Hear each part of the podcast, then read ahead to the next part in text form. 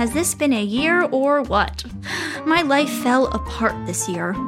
But you know what? So did everyone else's. After being outed as a fraud on national TV, I lost 3 million followers on Instagram. I was cancelled.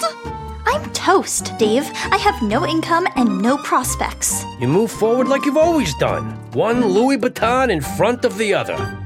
Part one of my life story was finished. Time to work on a sequel. It opens with the sound of a moving truck, which will telegraph to the audience that this story is all about transition.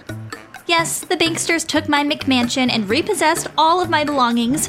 It was just like Schitt's Creek, but, you know, it was happening in real life. Like, girl, bye. My former idol and ex girl crush, Khloe Kardashian, threw a party the day I left. Bye! Back at ya, fish! I found a place that was more me. Cheap and no frills, right in the middle of Hollywood. Hello, neighbor. Welcome to the building. I'm Zen, they, them, and I'm right next door. Hi, Zen. Quick quiz, kitty. If I knock on your door at 10 p.m. and ask you to turn down the music, what do you do? I turn it down? You don't call the police? Why would I call the police? Good answer. I'm marking you as safe on the Karen app. The Karen app?